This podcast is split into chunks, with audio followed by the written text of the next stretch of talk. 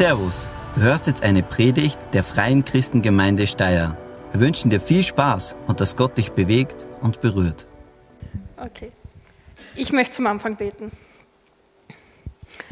Vater im Himmel, ich danke dir für dein kostbares Wort, die Bibel, die du uns geschenkt hast, dass wir lernen dürfen. Und ich danke dir, dass du heute was auf dem Herzen hast für jeden Einzelnen hier, dass du für jeden Einzelnen eine Botschaft hast, damit wir ermutigt und erbaut rausgehen dürfen, damit wir dir näher kommen. Und ich lade dich ein, Heiliger Geist, öffne unsere Herzen, räume alles auf die Seite, was äh, uns noch ablenkt und sprich du und lass dieses Wort auf einen guten Boden fallen, wo es Frucht bringt. Amen. Falls ihr bei der Net ihrer Kigo-Einleitung noch nichts mitgenommen habt, probiere ich jetzt nochmal euch was weiterzugeben, was mir Gott aufs Herz gelegt hat. Äh, diese Woche, wir sind im Alpha-Kurs, da sind wir so zehn Leute circa, und wir haben über Bibellesen gesprochen. Und Tobi hat, glaube ich, gefragt, was begeistert euch an der Bibel? Und ich habe überlegt, es gibt viele Dinge, die mich an der Bibel begeistern. Aber eine Sache, die mich total begeistert, muss ich sagen, ist, ich lese jetzt seit 30 Jahren in der Bibel. Ja, ich habe mit null Jahren lesen gelernt. Nein. Nein. Ich habe schon mit zehn Jahren angefangen, jetzt könnt ihr rechnen, wie alt ich war. Und nach 30 Jahren, es ist nicht langweilig, immer wieder entdecke ich Dinge neu, die ich schon gelesen habe. Inzwischen bin ich schon mal durch, in 30 Jahren habe ich es einmal durch schon geschafft oder öfter. Ähm, aber immer wieder neu entdecke ich sowas. Und so auch diese Woche. Gott hat mir aufs Herz gelegt, über König Hiskia zu predigen. Ich habe noch nie eine Predigt über König Hiskia davor gehört gehabt. Ich weiß nicht, wer von euch schon äh, Predigt über König Hiskia gehört gehabt hat oder sich einmal intensiver mit ihm beschäftigt hat. Und so habe ich mir den angeschaut, ähm, bin draufgekommen, voll viel Spannendes drinnen, viel zu viel für eine Predigt. Also wir werden gar nicht alles anschauen. Wir schauen uns nur das erste große an und das habt ihr schon gesehen, das erste große Ereignis unter König Hiskia war eine Erweckung. Ich habe auch geschaut, im Alten Testament hat es Erweckungen gegeben. Es ist keine Erfindung der Moderne, ähm, sondern die hat es auch in der Bibel gegeben und eine davon unter König Hiskia. Und über die Erweckung will ich heute mit euch reden und schauen, was wir da lernen können. Jetzt habe ich mal gegoogelt, Wikipedia gefragt, was ist eine Erweckung? Ähm, manche haben vielleicht eine Vorstellung darunter, manche nicht. Äh, in Wikipedia steht zur Erweckung Folgendes. Erweckung meint ein einschneidendes persönliches Erlebnis des plötzlichen Ergriffenseins durch Gott. Also es geht um etwas, was eine Person erlebt, äh, Ergriffensein von Gott. Und das kann zu einer radikalen Kehrtwende im Leben und zur völligen Hingabe an Gott führen. Ich finde es interessant, dass geschrieben haben kann, nicht muss. Also es hat nicht immer die Folge, aber oft, dass man eine radikale Kehrtwende im Leben hat und sich völlig Gott hingibt. Und dann Jetzt noch von Erweckung ist insbesondere dann die Rede, wenn dieses Phänomen, wenn das Phänomen dieses Erlebnisses nicht nur singulär auftritt, sondern eine Gruppe von Personen oder eine ganze Region erfasst wird. Also wenn viele Einzelne das zur gleichen Zeit erleben, wird von Erweckung gesprochen. Heute werden vergleichbare kollektive Ereignisse meist eher geistlicher Aufbruch genannt. Klingt nicht mehr so groß, finde ich. Geistlicher Aufbruch klingt für mich irgendwie ein bisschen kleiner wie Erweckung, aber meint dasselbe. Zurück geht der Begriff, Begriff Erweckung auf Epheser 5, Vers 14. Wach auf, du Schläfer, steh auf von den Toten, dann wird Christus dir aufleuchten. Es geht also um eine Hinwendung im geistlichen Leben äh, ja, vom geistlichen Tod zum Leben. Das ist mit Erweckung gemeint. Das kann eine Person betreffen, die erweckt wird, oder eben ein größeres Phänomen sein. Ich weiß jetzt nicht, wie das bei euch ist. Wenn manche Leute oder manche Christen das Wort Erweckung hören, dann ist das so eine Sehnsucht, ja, sowas will ich auch mehr erleben. Ähm, manchmal hört man von Erweckungen, die sind meist nicht bei uns in Zentraleuropa, und dann fliegen Leute nach Amerika, um bei dieser Erweckung dabei zu sein oder so, äh, um einfach das einmal zu erleben und zu spüren, diese Gegenwart Gottes. Für mich persönlich, äh, ich finde Erweckung cool, das Wort schon, aber ich muss sagen, es ist auch ein bisschen, ich habe Angst davor, ganz ehrlich. Ähm, wenn da jetzt Erweckung nach Steyr kommen würde und man in Wikipedia dann einen, einen Eindruck lesen würde mit die Steyr-Erweckung, es ist ein Haufen viel Arbeit. Also ich fühle da nur eine Überforderung. Ich meine, schaut uns an, wenn da das ein Massenphänomen in Steyr wäre, puh, ja dann.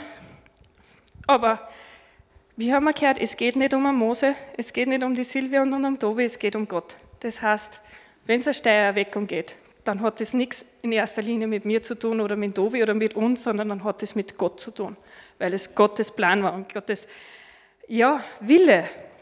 Das heißt, es wird gut werden, wenn es kommt. Schauen wir mal. Äh, wir schauen jetzt rein in die Geschichte von Hiskia, um zu schauen, wie es zu dieser Erweckung gekommen ist und was wir daraus lernen können. Ähm, das ist ziemlich viel Bibeltext heute, aber nachdem die meisten von euch eh nicht so gut Bescheid wissen, ist es auch gar nicht so langweilig, weil ihr vielleicht eh schon länger nicht gelesen habt. Äh, die Geschichte, nicht die Bibel, aber die Geschichte vielleicht. Die König Hiskia kriegt eigentlich in der Bibel ziemlich viel Platz im Vergleich zu anderen Königen. Also Saul, David und Salomo kennen wir meistens. Aber Hiskia, der, wird, äh, der hat mehrere Kapitel in Zweiter Könige, mehrere Kapitel in Zweiter Chronik und im Propheten Jesaja auch nochmal mehrere Kapitel. Also der kommt öfter vor. Und ich fange jetzt an mit Zweiter Könige, Kapitel 18, falls ihr mitlesen wollt. Sonst habe ich es auf den Folien und der Joel bemüht sich, dass er euch das immer anzeigt, was ich da gerade vorlese. Die Herrschaft Hiskias, des Sohnes von Ahas, über Juda begann im dritten Jahr der Regierungszeit von König Hoscheas, des Sohn Elas in Israel. Kurze Pause. Es hat Israel gegeben mit König Saul, David und Salomo. Und nach König Salomo ist das Reich geteilt worden in Israel und in Juda. Also zehn Stämme waren in Israel, zwei Stämme Juda und die Leviten waren in Juda.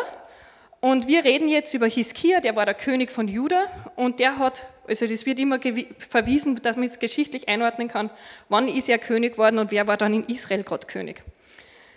Er war 25 Jahre alt, als er König wurde und er regierte 29 Jahre in Jerusalem. Seine Mutter war Abi, die Tochter Sech, Sechajas. Hiskia tat, was dem Herrn gefiel, so wie sein Stammvater David vor ihm. Er ließ die Höhenheiligtümer zerstören, die Gedenksteine umhauen und die Aschera-Bilder umstürzen. Er zerbrach die bronzene Schlange, die Mose gemacht hatte, weil das Volk Israel angefangen hatte, sie anzubeten, indem es Weihrauch vor ihr verbrannte. Die Bronzeschlange wurde Nehushtan genannt. Hiskia vertraute dem Herrn, dem Gott Israels. Weder vorher noch nachher gab es einen König im Land Juda, der ihm gleichkam. Er blieb dem Herrn in allem treu und hielt die Gebote, die der Herr Mose gegeben hat. Hiskia erhält da jetzt eins plus von dem Geschichtsschreiber. Kein König vor ihm oder nach ihm war so in Gottes Willen wie Hiskia. Abgesehen jetzt von König David, aber da heißt ja der König von Juda und König David war ja noch von ganz Israel. Also er wird mit König David, der ein Mann nach dem Herzen Gottes war, auf eine Stufe gesetzt. Und kein anderer König hat das so gemacht wie Hiskia. Und das finde ich faszinierend, dass wir dann so wenig über diesen Mann wissen, eigentlich, wenn er so ein großes Vorbild ist.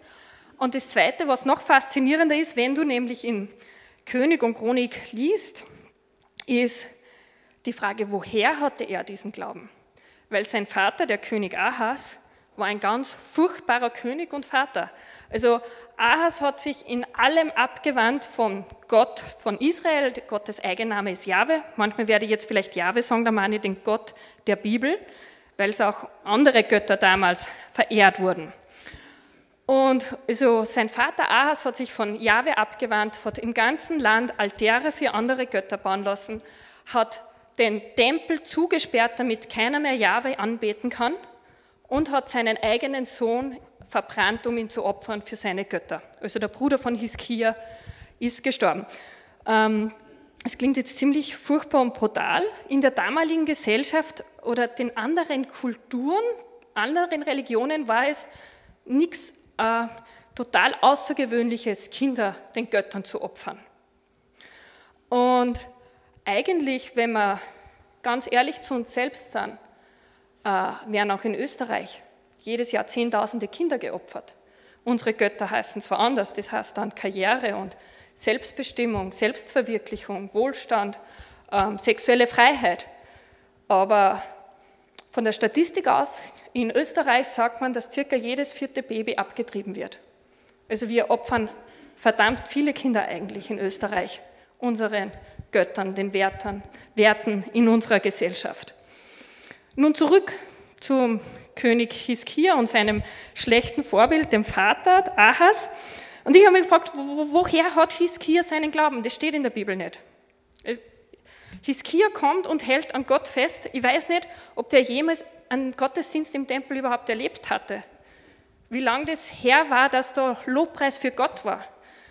Und ich bin überzeugt, dass es in Hiskias Leben hat mindestens eine Person gegeben, die ein gutes Vorbild war, die einen Glauben gehabt hat.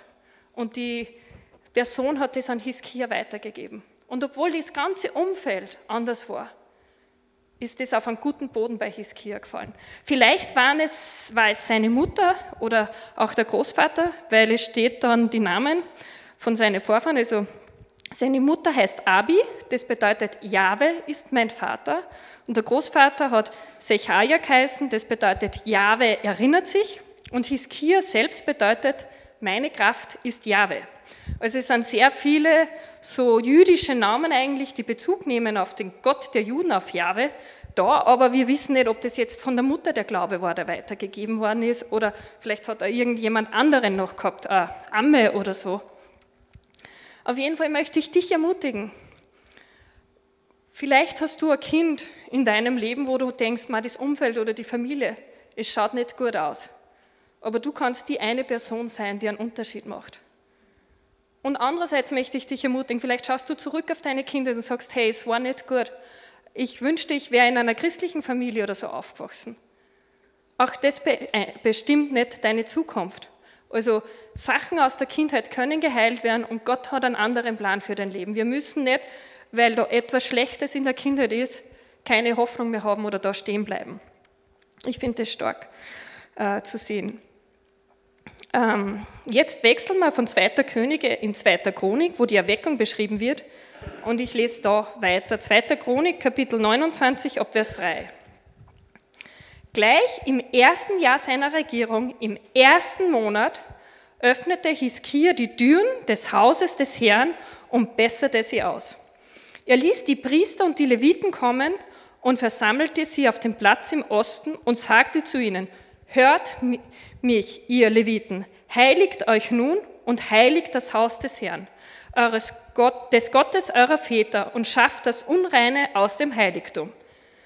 Ich finde es interessant.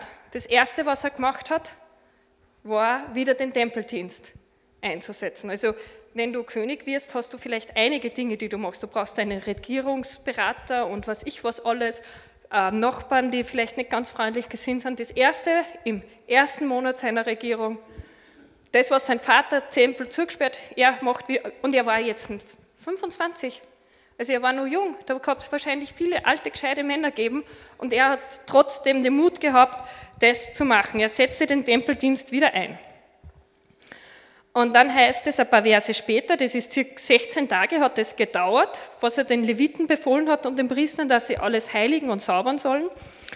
Und dann heißt es, dann gingen die Leviten zu König Hiskia und berichteten ihm, wir haben das ganze Haus des Herrn gereinigt, den Brandopferaltar und die dazugehörigen Gegenstände, sowie den Tisch der Schaubrote mit allen Geräten. Früh am nächsten Morgen ließ Iskir die führenden Männer der Stadt zusammenkommen und ging zum Haus des Herrn. Also war fertig der Tempel, am nächsten Tag hat der erste Gottesdienst begonnen.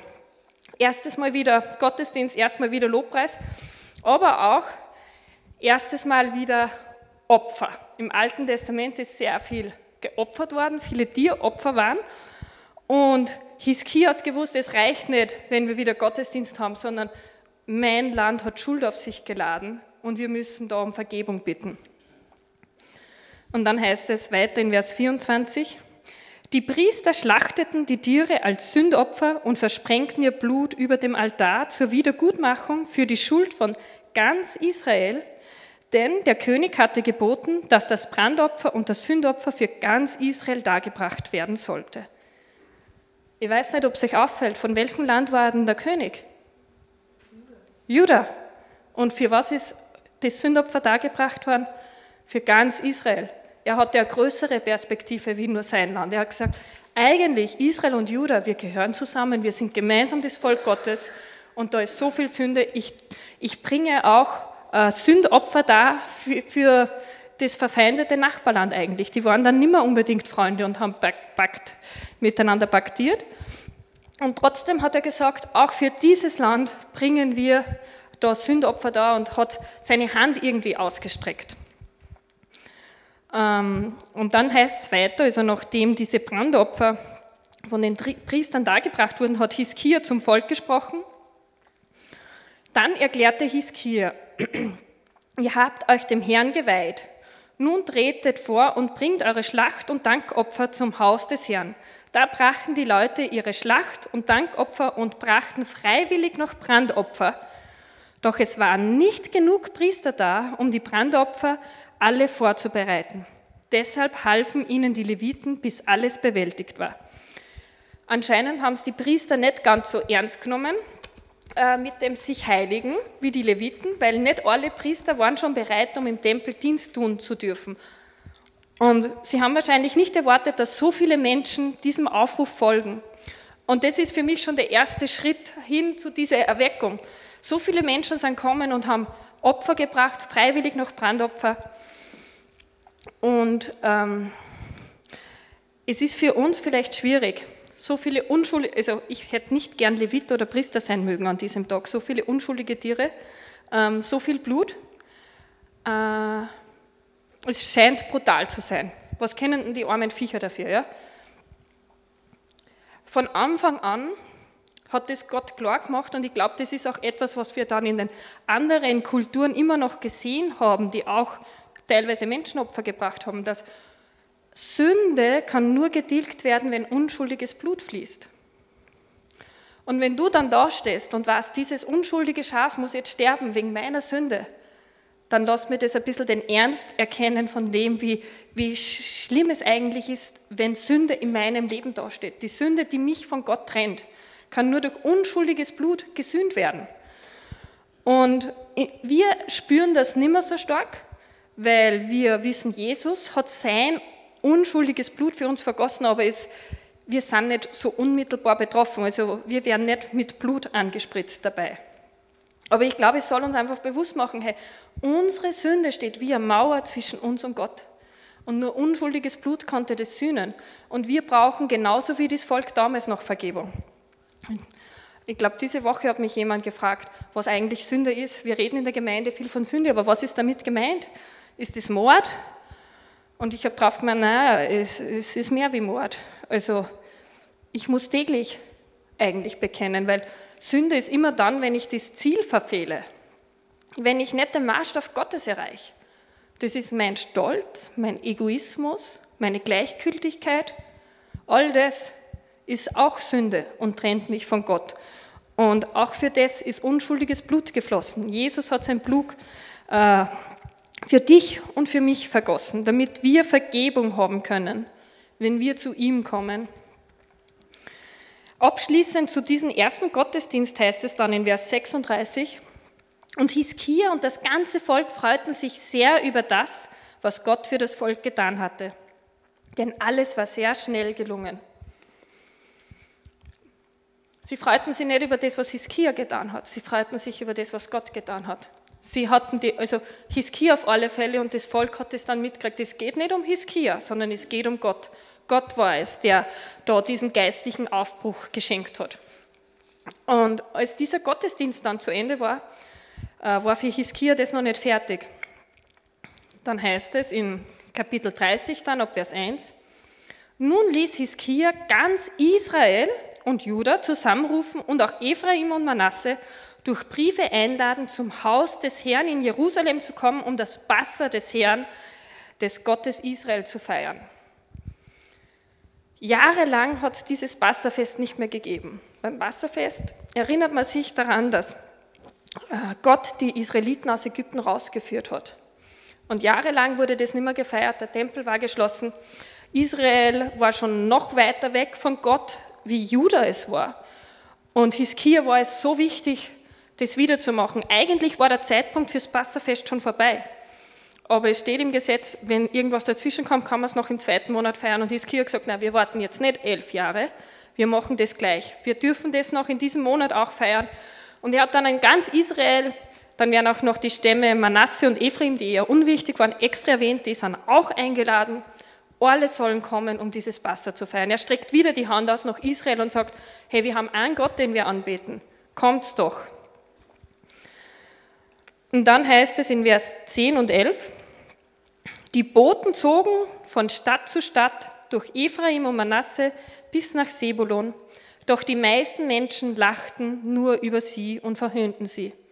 Lediglich einige Leute aus Asse und Manasse und Sebulon zeigten Reue und zogen nach Jerusalem. Es ist ganz normal, wenn man mit einer Botschaft Gottes kommt, dass man auch ausgelacht und verhöhnt wird. Das haben die Boten damals erlebt. Für die war das vielleicht auch nicht einfach, wenn du mit einer Botschaft kommst und durch die Bank mehr oder weniger fast alle lachen dich aus und nur einige wenige sagen, okay, wir machen die Reise nach Jerusalem und feiern dort das Passa. Aber im Gegensatz zu Israel, wo die Leute ausgelacht worden sind, heißt es über Juda in Vers 12 dann, zur gleichen Zeit legte Gott seine Hand auf das Volk von Juda und weckte in den Menschen den gemeinsamen Wunsch, dem Befehl des Königs und seiner Männer zu folgen, wie es dem Wort des Herrn entsprach. Und so kam im zweiten Monat eine riesige Menschenmenge in Jerusalem zusammen, um das Fest der ungesäuerten Brote zu feiern. Die Menschen machten sich daran, die Altäre aus der Stadt zu entfernen, rissen die Räucheraltäre nieder und schafften sie zum Bach Kidron. Da sehen wir jetzt wirklich diese Erweckung. Eine riesige Menschenmenge aus ganz Juda ist gekommen nach Jerusalem, um das zu feiern.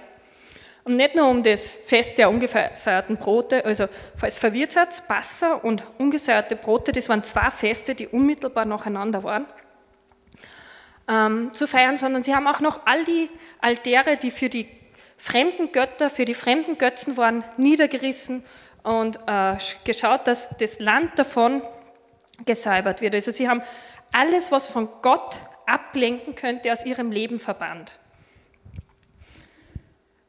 Und es heißt weiter, ab Vers 21, so feierten die Israeliten voller Freude sieben Tage lang. Jeden Tag sangen die Leviten und Priester das Loblied des Herrn, begleitet von den mächtigen Instrumenten des Herrn. Hiskia lobte die Leviten, weil sie dem Herrn so gut gedient hatten. Sieben Tage dauerte das Fest und sie aßen und opferten Friedensopfer und dankten dem Herrn, dem Gott ihrer Vorfahren. Danach beschloss die ganze Gemeinschaft, das Fest noch weitere sieben Tage fortzusetzen und voller Freude feierten sie noch eine Woche lang. König Hiskia von Juda schenkte dem Volk 10.000 Stiere und 7.000 Schafe. Und die führenden Männer stifteten 10.000 junge Stiere und 1000 junge Stiere und 10.000 Schafe. Es hatten sich auch immer mehr Priester geheiligt. Alle Menschen Judas freuten sich, die Priester, die Leviten, die Besucher aus ganz Israel, die Fremden, die in Israel lebten und alle anderen, die in Juda lebten. Es herrschte großer Jubel in der Stadt, denn ein solches Fest hatte Jerusalem seit den Tagen Salomos, des Sohnes von König David von Israel, nicht mehr erlebt. Danach sprachen die levitischen Priester den Segen über das Volk und Gott erhörte ihr Gebet in seiner heiligen Wohnung im Himmel. Also eine riesige Menge ist zusammengekommen, um eine Woche zu feiern und nach einer Woche war es ihnen noch nicht genug. Sie haben das Fest gleich um eine Woche verlängert Sie, ich glaube, dass tatsächlich die Gegenwart Gottes so spürbar war, dass man nach einer Woche noch weitermachen wollte. Weil äh, du hast damals nicht einfach bezahlten Urlaub gehabt. Wenn du da weg warst, hast du einfach kein Einkommen gehabt. Du hast allen Alltag, deine Felder, all das haben sie liegen lassen, um eine zweite Woche, also sie haben sich das was kosten lassen. Das hat ihnen was gekostet, da noch weiter zu feiern. Aber es war ihnen wichtiger, da in der Gegenwart Gottes im Tempel zu sein, wie das zu Hause zu schauen, dass da am Feld alles läuft und so weiter. Es erinnert mich an die neueste Erweckung in den USA. Ich weiß nicht, wer von euch gehört hat, hat es im Februar Erweckung gegeben. In Kentucky an der Universität Asbury. Und das war schon, diese Universität interessanterweise hat schon mehrere Erweckungen gehabt. Und da im Februar war es so, die haben einfach, da gibt es eine normale Kirche am Unicampus und da haben sie einen Gottesdienst gehabt, wie immer. Und nach dem Gottesdienst hat sich die Atmosphäre geändert und der Gottesdienst hat nicht aufgehört. Der Gottesdienst ist einfach weitergegangen, durch die Nacht durch. Und also ich glaube nicht, dass dieselben Leute permanent da waren, aber es waren immer wieder Leute da, es war Lobpreis und das hat dann auch in den sozialen Medien sich verbreitet. Es sind Tausende gekommen, um dort nachher auch Gottesdienst zu feiern. Und schlussendlich hat dann die Universität mir gesagt, die Gottesdienste werden jetzt verlegt, sie sind jetzt nicht mehr am Unicampus. Und nach drei Wochen war dann dieser eine Gottesdienst zu Ende. Ja, heute machen wir es kürzer, ich verspreche es euch. Ich weiß jetzt nicht, wie es bei dir aussieht, ob du Sehnsucht hast nach einem geistlichen Aufbruch in unserer Stadt. Wir werden diesen Sommer in der ersten Juliwoche ein Team aus Amerika haben, um in dieser Stadt Menschen zu erreichen mit dem Evangelium, um Studenten, Jugendliche zu erreichen. Und ähm, ich glaube echt, dass Gott was machen möchte, dass diese Menschen Gott brauchen in unserer Stadt, dass unsere Stadt Gott braucht. Tut mir leid. Ich habe eher, ja, sonst trinke ich mal. Ich habe mir eh schon was hergekriegt. Sicher ist sicher, gell?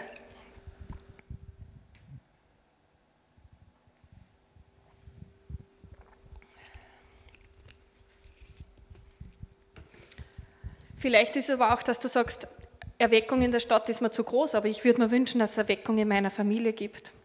Dass die Leute in meiner Familie erweckt werden und Gott erleben und da Veränderung geschieht. Oder du hast Freunde, die das brauchen.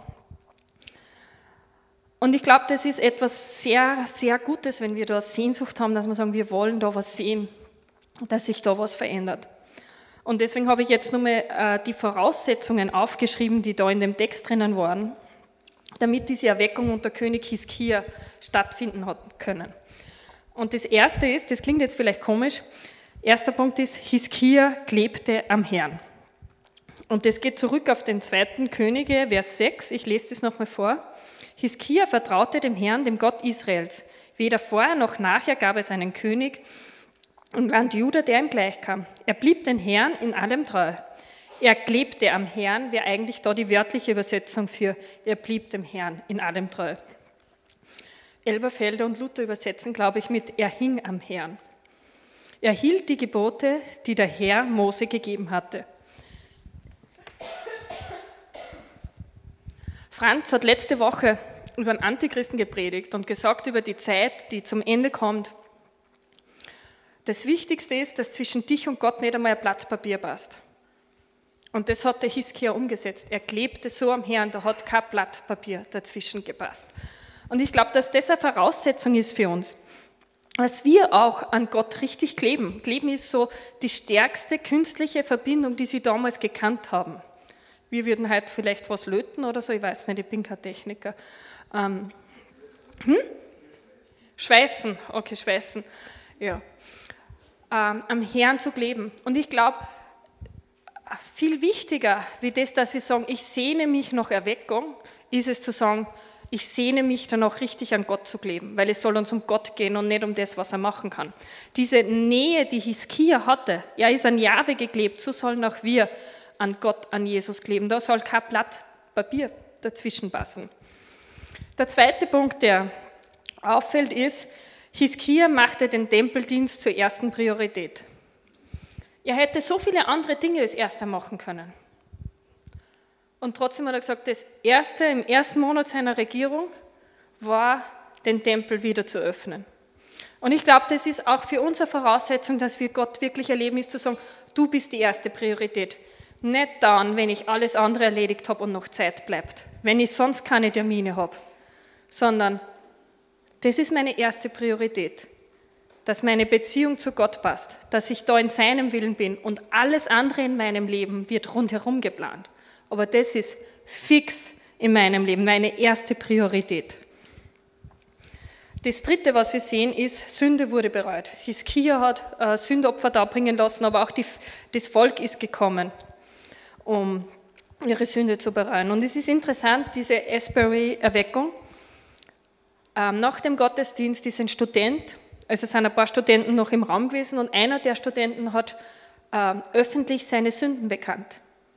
Und in dem Moment, wo er seine Sünden öffentlich da bekannt hat, hat sich die Atmosphäre geändert und andere haben das gemacht und dann ist es weitergegangen. Also auch da war Sünden bekennen und Sünden bereuen ein Schlüssel anscheinend für diese Erweckung.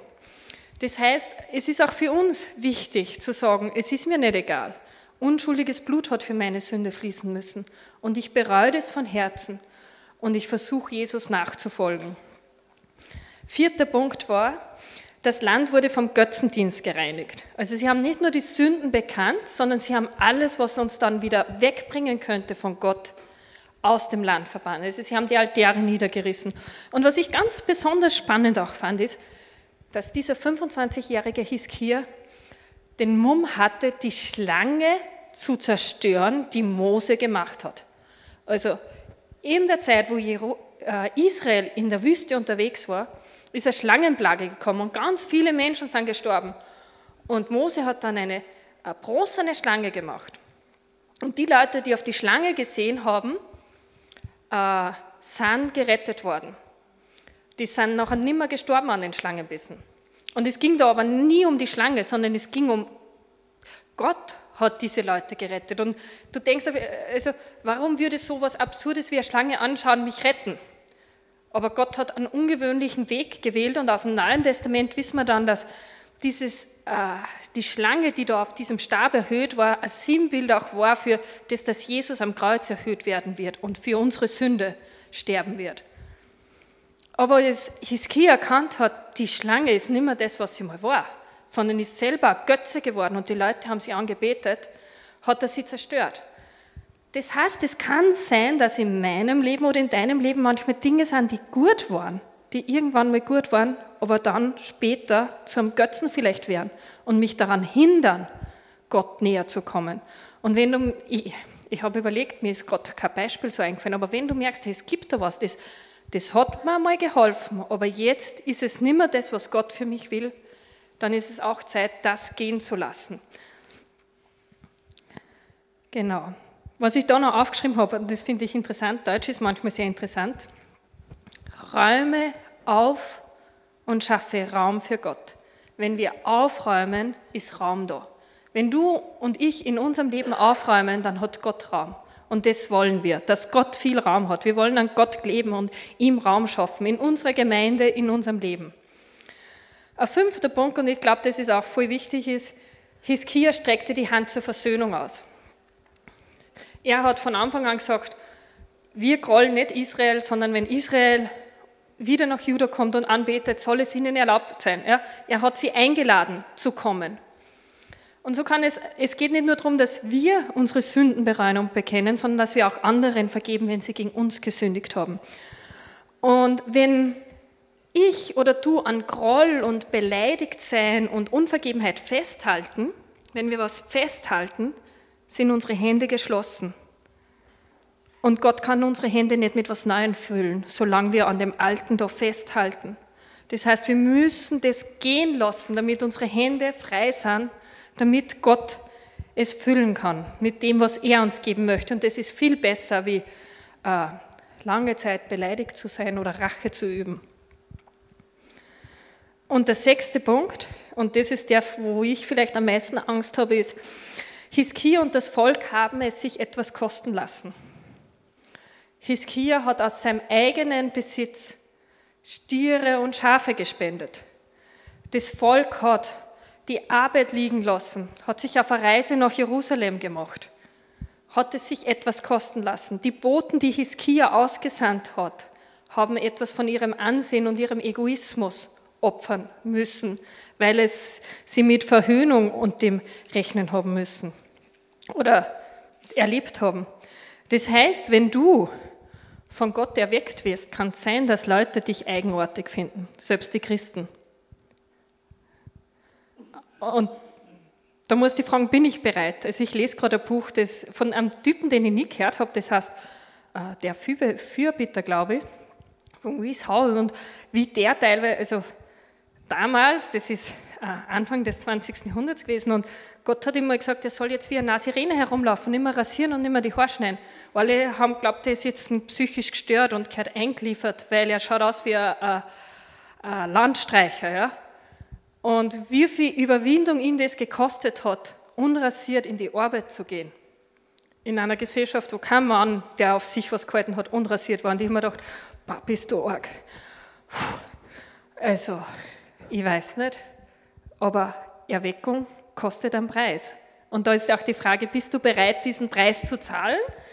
Aber ich glaube, dass das, was wir erleben, nämlich die Gegenwart Gottes und sein Wirken und seine Wunder, das eigentlich aufwiegen. Nur da ist immer die Frage, wie viel Ego habe ich eigentlich noch? Und wenn du manchmal nachdenkst, bist du überrascht, wie viel Ego da noch da ist, obwohl man so, so oft gesagt, ja, nicht ich, sondern du, Jesus. Und dann ist so viel Ego noch da. Nach so vielen Jahren Bibel lesen. Also echt. Ich möchte noch von einem Mann erzählen, der heißt Rodney Gipsy Smith. Ich weiß nicht, ob wer von ihm gehört hat. Ähm, der ist 1860 in London geboren worden und war Evangelist. Er ist 45 Mal mit dem Schiff über den Atlantik hin und her gefahren, um Evangelisationsveranstaltungen zu haben. 45 Mal, das heißt 45 Mal drei Wochen auf hohe, nichts für mich, also ich, ich werde schon im Auto seekrank. Ähm, und es, wir wissen, es war auch nicht immer garantiert, dass du dann am Ziel ankommst, wenn du mit einem Schiff da den Atlantik überquert hast. Und er hat das 45 Mal gemacht. Er hat keine normale Schulausbildung gehabt äh, und hat trotzdem in Harvard dann unterrichtet oder gelehrt. Er hat, glaube ich, keinen fixen Lehrstuhl gehabt. Und es haben Millionen von Menschen hat er gepredigt. Und es heißt von ihm, es hat so ausgesehen, wie überall, woher er hinkommt und predigt, kommt dann eine Erweckung. Und er ist nachher gefragt worden, was muss man machen, um eine Erweckung zu erleben? Und er hat dann geantwortet, geh nach Hause, sperr dich in dein Zimmer ein, knie dich mitten am Boden hin, male mit einem Stück Kreide einen Kreis um dich. Da, auf deinen Knien, bete leidenschaftlich und voller Demut darum, dass Gott eine Erweckung in deinem Kreis startet. Und ich glaube, das ist so, so wahr. Du kannst sagen, ich wünsche mir Erweckung in meiner Familie und ich kann sagen, ich wünsche mir Erweckung in Steyr. Aber wenn sie nicht bei mir in meinem Kreidekreis beginnt, dann haben wir nichts gewonnen. Als erster muss ich einmal erweckt sein, ich muss ergriffen sein, ich muss an Jesus leben, wie Hiskia an Jesus lebte. Und dann, wenn ich angezündet bin, dann kann das andere auch anstecken. Erweckung, ganz am Anfang, die Definition von Wikipedia ist ein persönliches Erlebnis. Und das brauchen wir alle persönlich, diese Erweckung, in unserem Kreidekreis. Und deswegen ist auch meine Predigt to go heute, Erweckung beginnt bei dir persönlich. Ich wünsche mir, wenn die Amerikaner kommen, dass unsere Gemeinde dann noch verändert ist, dass unsere Stadt dann noch verändert ist. Aber wenn es nicht davor bei mir begonnen hat, dann habe ich überhaupt nichts gewonnen. Ähm, Thomas und Team, ihr könnt vielleicht schon kommen. Du und ich, wir haben nicht so viel Einfluss, wie Hiskia auf das Land hatte. Wir sind jetzt keine Könige und Königinnen und wir können nicht einfach sagen, so jetzt machen wir wieder statt ein Stadtfest einen Megagottesdienst. Aber ich glaube, aus ganzem Herzen bin ich fest davon überzeugt, wenn du und ich, wenn wir alle an Jesus so festkleben, wie Hiskia festklebt ist, dann wird es unsere Stadt, dann wird es deine Familie, dann wird es unsere Region verändern. Wir müssen kein Hiskia sein, aber wenn bei uns persönliche Erweckung begonnen hat, dann wird es auch Einfluss nehmen auf unser Land. Und zum Abschluss nochmal, Erweckung beginnt bei dir persönlich. Normalerweise bete ich jetzt am Schluss, aber heute bete ich nicht. Ich möchte, dass wir jetzt noch so zwei Minuten haben, wo einfach nur Thomas mit der Gitarre spielt und jeder von uns selbst Zeit hat, Antwort zu geben und zu beten. Wenn dich das betrifft und sagst, hey, ich brauche diese Erweckung persönlich, dann sagt es Gott auch. jetzt persönlich. In dieser Zeit, ich lade euch einfach ein, gibt Gott die Antwort. Wenn du aber sagst, ich weiß das nicht, dann sagt es auch Gott, ich weiß nicht, ob ich Erweckung will, äh, ich weiß vielleicht nicht einmal, ob es dich gibt, aber wenn es dich gibt, dann sag mir, dass es dich gibt. Ähm, Nehmt einfach jetzt die Zeit, um persönlich Gott die Antwort zu geben. Und wenn du sagst, ich möchte stehen dabei, dann darfst du auch aufstehen für das Gebet. Wenn du sagst, nein, ich, ich, ich mache meinen imaginären Kreidekreis und will mich reinknien, ist das auch erlaubt. Erweckung kostet manchmal Ansehen und es ist egal, was dein Nachbar links und rechts neben dir heute von dir denkt, wenn du da jetzt antwortest. Genau, der Tobi sagt, ob wir nur mal die sechs Punkte haben, die Voraussetzungen für Erweckung sind während dieser Gebetszeit.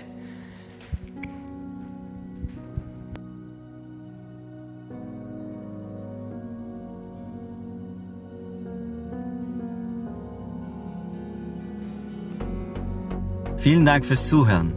Wir hoffen, dass dir diese Predigt weitergeholfen hat. Wenn du mehr über uns wissen willst oder Fragen an uns hast, besuche unseren Gottesdienst in Steyr und schau auf www.fcg-steyr.at vorbei. Wir freuen uns auf dich.